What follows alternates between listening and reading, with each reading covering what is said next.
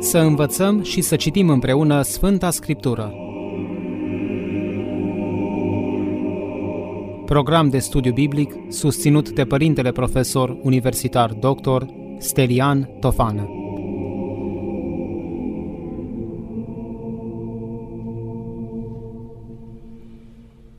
Dragi ascultători ai postului de Radio Renașterea, continuăm în seara aceasta programul nostru biblic legată de analiza celei mai mari personalități din Noul Testament, în afară, sigur, de Mântuitorul Hristos și Maica Domnului, care a ocupat scrisul și preocuparea evangeliștilor. E vorba de Sfântul Ioan Botezătorul. Vă spuneam la început că despre Sfântul Ioan Botezătorul avem puține date în Sfânta Scriptură, în Sfintele Evanghelii, dar cu toate acestea, enorm de multe sunt de spus. Și în întâlnirea noastră de acum vom aborda mărturia lui Ioan despre Isus și mărturia lui Isus despre Ioan și trimis și Sfântul Ioan Botezătorul, mărturia directă a lui Ioan Botezătorul despre Isus, problema așa zisei îndoieli a profetului, textul biblic, surprinde un moment, un eveniment, o să vedem, în care Ioan Botezătorul trimite o delegație la Isus cu o întrebare, vom vedea care este, apoi vom analiza sfârșitul lui Ioan. Relația lui cu Irod este un cuvânt, aici vedeți, între ghilimele, cuvântul relația, moartea profetului și actualitatea mesajului profetului, adică a cuvântării lui. Începe mărturia lui Ioan despre Isus. E atât de frumoasă. Matei 3, 11, 12. Ioan le-a răspuns tuturor zicând, eu nu-l vă botez cu apă, dar vine Cel ce este mai tare decât mine, care eu nu sunt vrednic să-i dezleg coreaua încălțămintelor. Acela vă va boteza cu Duh Sfânt și cu foc. Am explicat acest lucru. Ce frumos exprimă Ioan despre Isus. A cărui lopată este în mâna lui, să curețe area, să adune grâul în hambarul său, iar pleava o arde în foc nestins. Îl prezintă pe Isus ca judecător al lumii. Dintr-un alt punct de vedere, aici ceea ce exprimă evanghelistul este responsabilitatea oamenilor pentru soarta lor viitoare. Asta vrea să spune evanghelistul din predica lui Ioan, că suntem responsabili de soarta noastră viitoare. Și asta o spune profetul. Marcu 1, 7, 8, iarăși doar două versete, și propovăduia zicând, vine în urma mea cel ce este mai tare decât mine, căreia nu sunt vrednic, plecându-mă să dezleg cureaua încălțămintelor. Eu v-am botezat cu apă, dar El vă va boteza cu Duh Sfânt. Și am văzut acest lucru. Atât spune Marcu despre mărturia lui Ioan despre Isus. Să vedem ce spune Luca. Capitolul 3, versetele 16 și 17. Ioan le-a răspuns tuturor zicând, eu nu vă botez cu apă, dar vine Cel ce este mai tare decât mine căruia eu nu sunt vrednic să-i dezleg cureaua încălțămintelor, acela vă va boteza cu Duh Sfânt și cu foc, a cărei lopată este în mâna lui, ca să curețe aria și să adune grâul în hambarul său, iar pleava o va arde în foc nestins. Pleava arde foarte repede.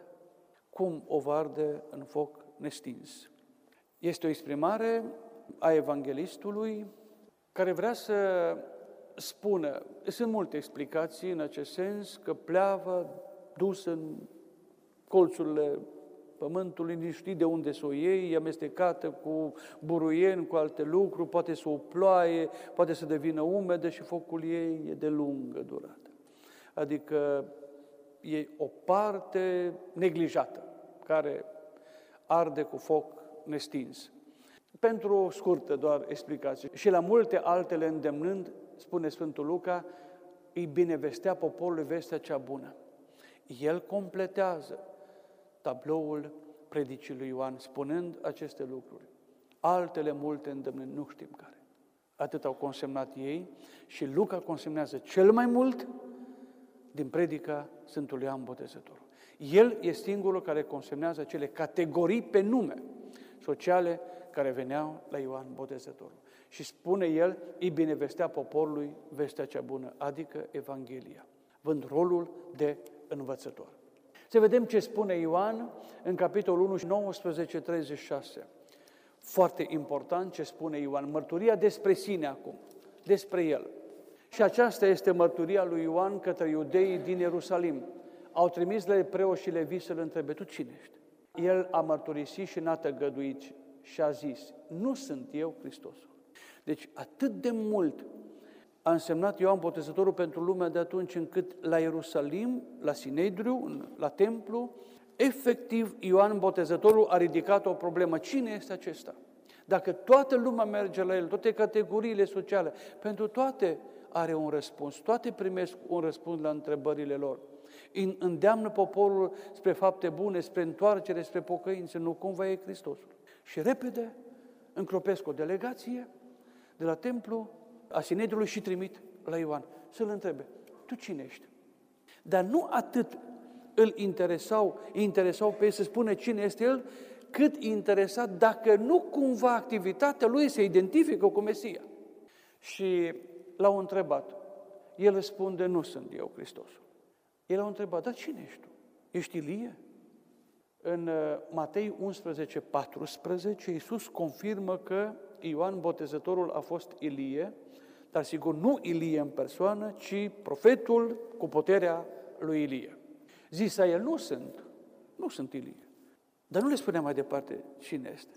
Și atunci îl întrebau din nou, ești profetul? Și aici, în paranteză, avem textul din Deuteronom, capitolul 18, versetul 15, din Vechiul Testament, unde lui Moise îi se spune așa, Dumnezeu îi spune, profet ca tine voi ridica din poporul tău. Deci ce face Moise? Duce poporul din robie în țara făgăduinței. De aceea a fost cel mai mare profet. Și spune Dumnezeu, ca tine voi ridica un profet din popor, care va duce poporul din țara robiei păcatului pe țara făgăduinței lui Dumnezeu, împărăția lui, adică veșnica comuniune cu Dumnezeu. Și atunci poporul s-a gândit, s-a împlinit oarecum profeția din Deuteronom în Isus și este întrebat, ești profetul acela, adică cel care a fost prezis lui Moise, profet, ca tine voi ridica din mijlocul poporului tău. Ești acel profet prezis lui Moise? Despre ce este? Despre acel profet este vorba. Și el a răspuns, nu, nu sunt acela. Că acela era Isus, care trece poporul din robie pe țara făgăduință, adică în robia păcatului, pe făgă, țara făgăduită a lui Dumnezeu. Deci au zis, atunci cine ești? Pentru că răspunsul lui întârzia, probabil ei au insistat, spunând, uite, noi trebuie să ducem un răspuns celor care ne-au trimis. Trebuie să spunem cine ești tu.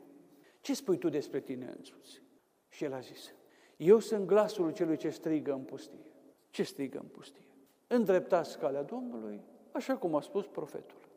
Și Ioan nu mai citează cuvintele profetului cum a făcut Luca. Am văzut. E vorba de Isaia 43. Și trimiși erau dintre farisei. E o problemă aici. Dacă acești trimiși de la Ierusalim, preoți și leviți erau dintre farisei.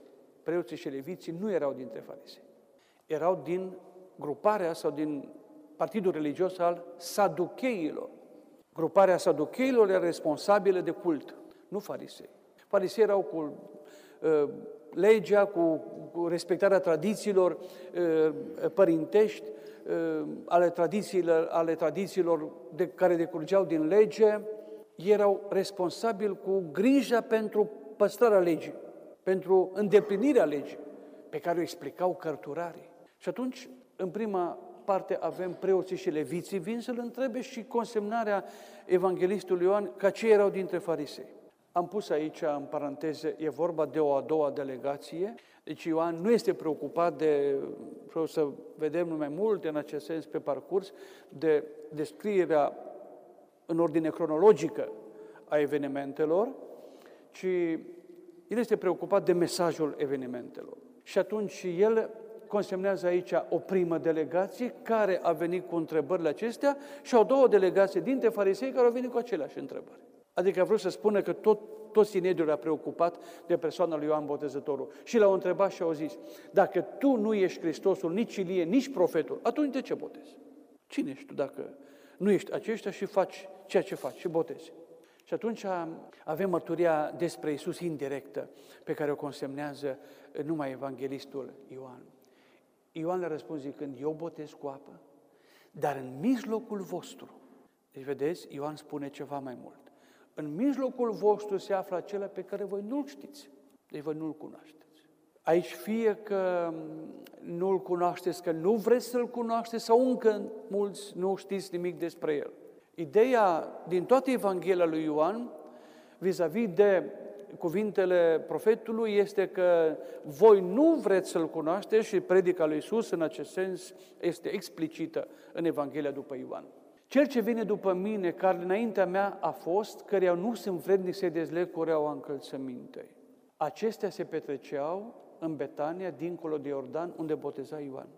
Numai el spune unde boteza cu precizie, dar aceste locuri nu mai pot fi identificate astăzi. Nu este vorba de Betania de lângă Ierusalim, unde trăia Lazar și cele două surori ale lui, nu despre această Betanie este vorba, ci despre o localitate din partea de est a Iordanului spre pustie. Exegeții încearcă să o identifice cu diferite localități de astăzi.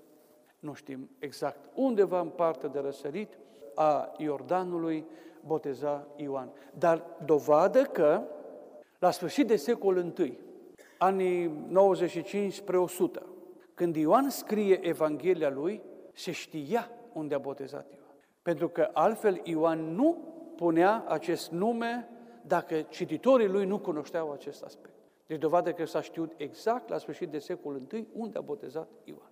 Spune, dincolo de Iordan, unde boteza el. Și mărturia directă acum. Deci ce a fost indirectă, mărturia directă. A doua zi l-a văzut Ioan pe Iisus venind către el și a zis, iată mielul Dumnezeu, cel ce ridică păcatul lumii. Acesta este cel despre care eu spuneam. După mine vine un bărbat care înaintea mea a fost, fiindcă mai înainte de mine era. Ioan se joacă cu cuvintele, aici îmi spune noi, cu ghilimele se joacă, exprimând în acest sens caracterul lui Iisus Hristos de Dumnezeu adevărat, cel care este dincolo de timp. Mai înainte de el era și există aici, în limba, uh, în original, există în această repetiție, a fost înaintea mea, pentru că mai înainte de mine era un verb care arată uh, clar un timp nedeterminat. Uh, eu nu-l cunoșteam pe el, dar pentru ca el să fie arătat lui Israel, de aceea eu am venit cu eu botezând cu apă, eu nu-l cunoșteam pe el. Cum nu-l cunoștea pe el? La ce se referă aici? Dar de ce spune nu-l cunoșteam pe el? El vrea să spună, nu știu foarte multe lucruri despre el, pentru că prin aceasta el a spus, viața mea a fost în pustie, viața mea a fost a unui auster, a unui care s-a dedicat lui Dumnezeu și nu știam foarte multe despre el, de aceea, vrea să spunea îmbotezătorul, poate în copilăria mea m-am mai întâlnit cu el, cu ani mulți în urmă, în tinerețe, nu puteam să-l identific când a venit spre mine spre botez. Cu toate că el a avut o revelație. Asta vrea să spună că nu știa, adică nu știa foarte multe amănunte despre Isus. Și atunci a fost nevoie ca Dumnezeu să-i dea un indiciu ca Ioan să-l poată recunoaște pe Isus. Ioan a mărturisit zicând, am văzut Duhul ca, ca pe un porumbel din cer pogorându-se și cum a rămas peste el.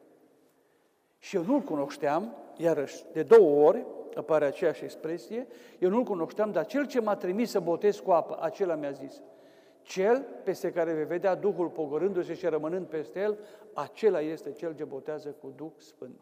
Cel ce m-a trimis să botez, probabil, se referă la o uh, revelație pe care Ioan Botezătorul a avut-o direct de la Dumnezeu, dându-i acest indiciu.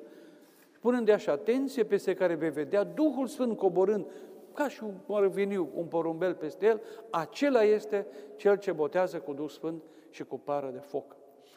Cu alte cuvinte spune, atunci se încheie misiunea ta. Și eu am văzut și am mărturisit că acesta este Fiul lui Dumnezeu. A doua zi iară stătea Ioan și doi dintre ucenicii săi și privindu-l pe Iisus care trecea, a zis, iată mielul lui Dumnezeu. Expresia aceasta iarăși merită, trebuie explicată, însă foarte scurt, Ioan când a spus ucenicilor, iată mielul lui Dumnezeu, se referea cu siguranță la jertfa lui Isus, el anticipa patimile, prorocea patimile lui Isus și făcea referire la mielul pascal din vechime, care a fost junghiat în cu o seară înainte de a părăsi evreii uh, pământul robiei și când a fost cruțați întâi născuți ai lor, pentru că au jertfit mielul, au uns ușorii ușii cu sânge și îngerul morții când a trecut și a văzut unde este sângele la ușă, a știut că acolo este un evreu și a fost cruțat uh, întâiul născut și toți întâi născuți ai egiptenilor au murit. Mielul acela sacrificat avea o semnificație. Mielul pascal a trecut mai departe din profeția, din imaginea respectivă, într-un cadru profetic. Isaia chiar spune despre Isus că a fost junghiat ca un miel care nu și-a deschis gura, n-a protestat, cu alte cuvinte, n-a avut nicio reacție, deci amintește expresia lui Ioan de patimile lui Isus, de Isus care se va jerfi. Numai Ioan spune asta. Un subtitlu, Școala Sfântului Ioan Botezătorul. Ne oprim puțin să vedem despre ce este vorba. Observați mai sus, am subliniat expresia doi dintre ucenicii săi. De dovadă că Sfântul Ioan Botezătorul a avut și el ucenici. Deci el n-a trăit izolat în pustia Iordanului sau în regiunile în care el boteza și propovăduia, ci a avut ucenici și nu puțini. A format o adevărată școală în jurul lui. Specialiștii în Sfânta Scriptură, exegeții, chiar folosesc acest cuvânt, școala lui Ioan Botezătorul, această expresie. Desigur, nu este vorba de o școală, de o clădire, așa cum noi înțelegem, cât de o mișcare în jurul lui, învățând pe ucenici mai multe lucruri. Adică e vorba de un învățător, de un maestru și ucenici care învață și care apoi mai departe îi transmit învățătura. Îi duc mai departe învățătura, prestigiul, autoritatea și exemplu. Despre acest lucru vorbim, sau acest lucru trebuie să-l înțelegem când folosim expresia școala Sfântului Ioan Botezătorul. Și iată de ce relația Sfântului Ioan Botezătorul cu ucenicii lui a fost numită o adevărată școală. Pentru că Ioan, așa cum am spus, i-a învățat pe ucenicii lui multe. Iată, în Luca 11, 1, în capitolul 11 de la Luca, versetul 1, observăm acolo că Ioan Botezătorul, sau este o mărturie despre Ioan Botezătorul care și-a învățat ucenicii să se roage. La un moment dat vin câțiva dintre ucenicii lui Isus la Mântuitorul și îi spun, uite, avem o rugăminte, te rugăm pe tine să ne înveți și pe noi cum să ne rugăm, așa cum Ioan Botezătorul i-a învățat pe ucenicii lui. Nu ne-a rămas nicio rugăciune de la Ioan Botezătorul. Nu credem că au fost rugăciuni lungi, au fost rugăciuni scurte, dar nu ne-a rămas niciun, niciun model, niciun șablon. În acest context de aici, marcat de Luca, în capitolul 11, la cererea ucenicilor, Iisus Hristos rostește rugăciunea Tatăl nostru. Acela este momentul în care Iisus Hristos rostește rugăciunea Tatăl nostru sau rugăciunea domnească, cum este cunoscută, și nu cel consemnat de Evanghelistul Matei în predica lui de pe munte, în uh, capitolele, predica de pe munte cuprins în capitolele 5, 6 și 7. Deci rugăciunea Tatăl nostru nu a fost rostită de Isus în cadrul sau în timpul acestei cuvântări pe care El a ținut-o pe un munte. Numai că Matei, despre asta atunci când vom analiza Evangheliile, o să mai vorbim, Matei încropește predica de pe munte, o dezvoltă, o prelucrează cuvântarea lui Iisus pe munte, adăugând multe lucruri din alte contexte ale învățăturii lui Iisus. El a fost preocupat să dea imaginea lui Iisus ca un mare învățător, de aceea a adăugat mult la predica eh, de pe munte. Acest lucru îl facem la curs cu studenții. Și atunci Iisus rostește acea rugăciune. Deci cei care au venit la Iisus să-L roage, să învețe și pe ei să se roage, se vede că știau clar rugăciuni pe care Sfântul Ioan, Potezătorul, i-a învățat pe ucenicii lui. Așadar, un învățător cu ucenici în jurul lui. Din Matei, capitolul 9, versetul 14, aflăm că Ioan Botezătorul i-a învățat pe ucenicii lui și să postească. Iată, avem textul, atunci au venit la el ucenicii lui Ioan zicând, alți ucenici sau poate aceiași, Ucenicii lui Ioan Botezătorul nu au fost puțini și o să vă spun imediat încă un lucru legat de acest aspect. Și ei tot vin la Isus.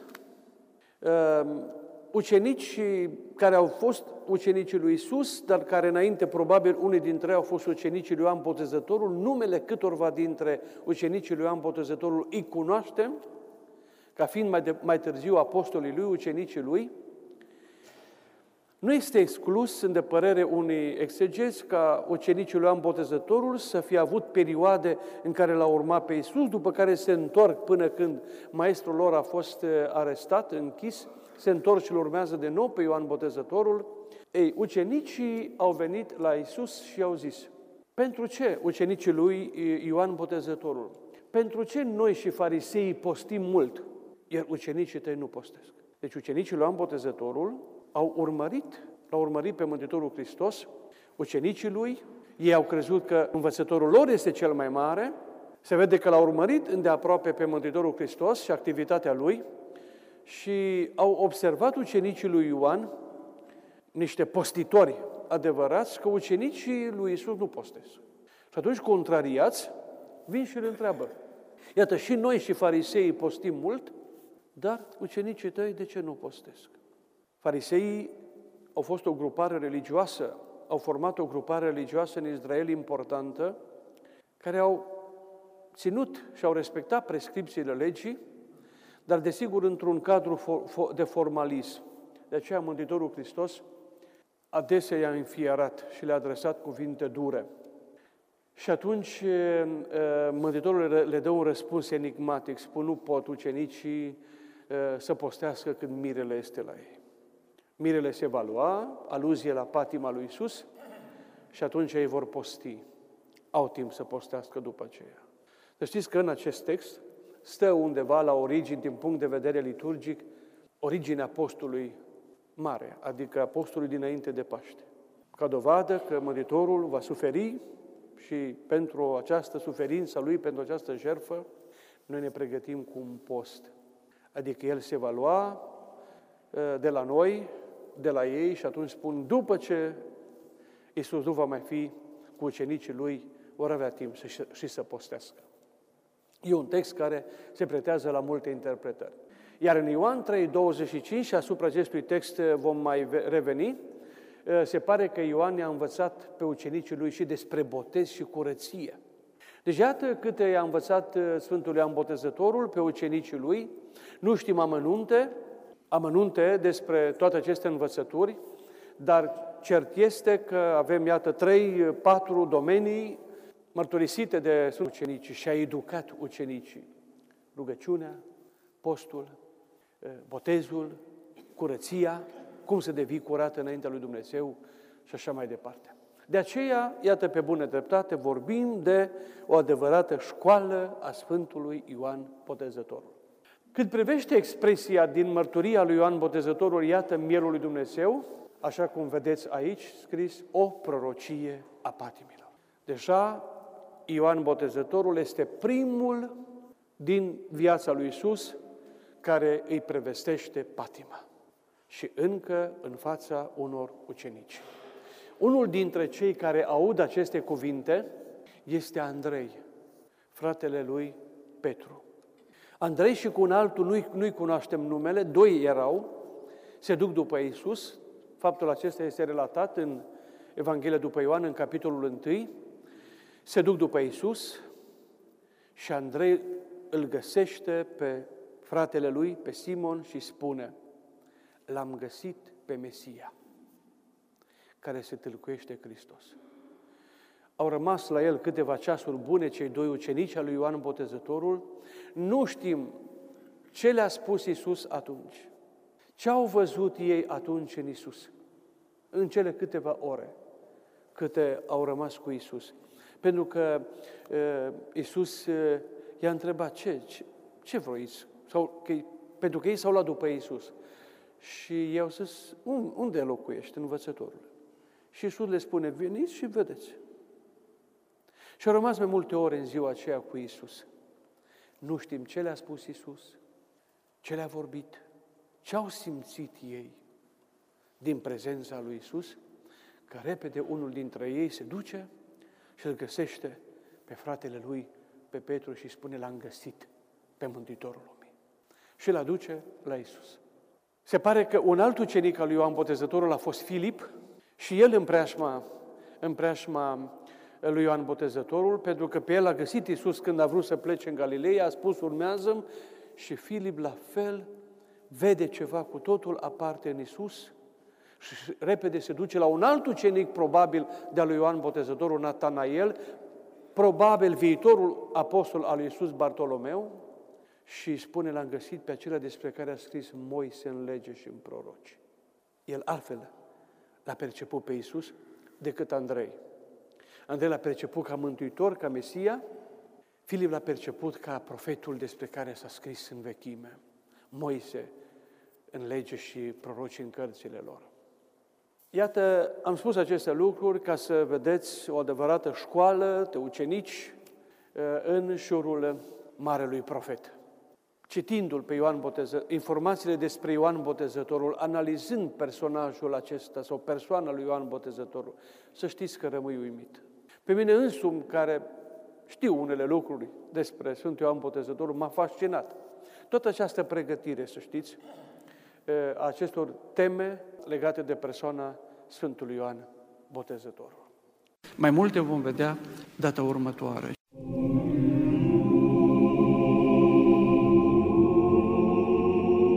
Să învățăm și să citim împreună Sfânta Scriptură.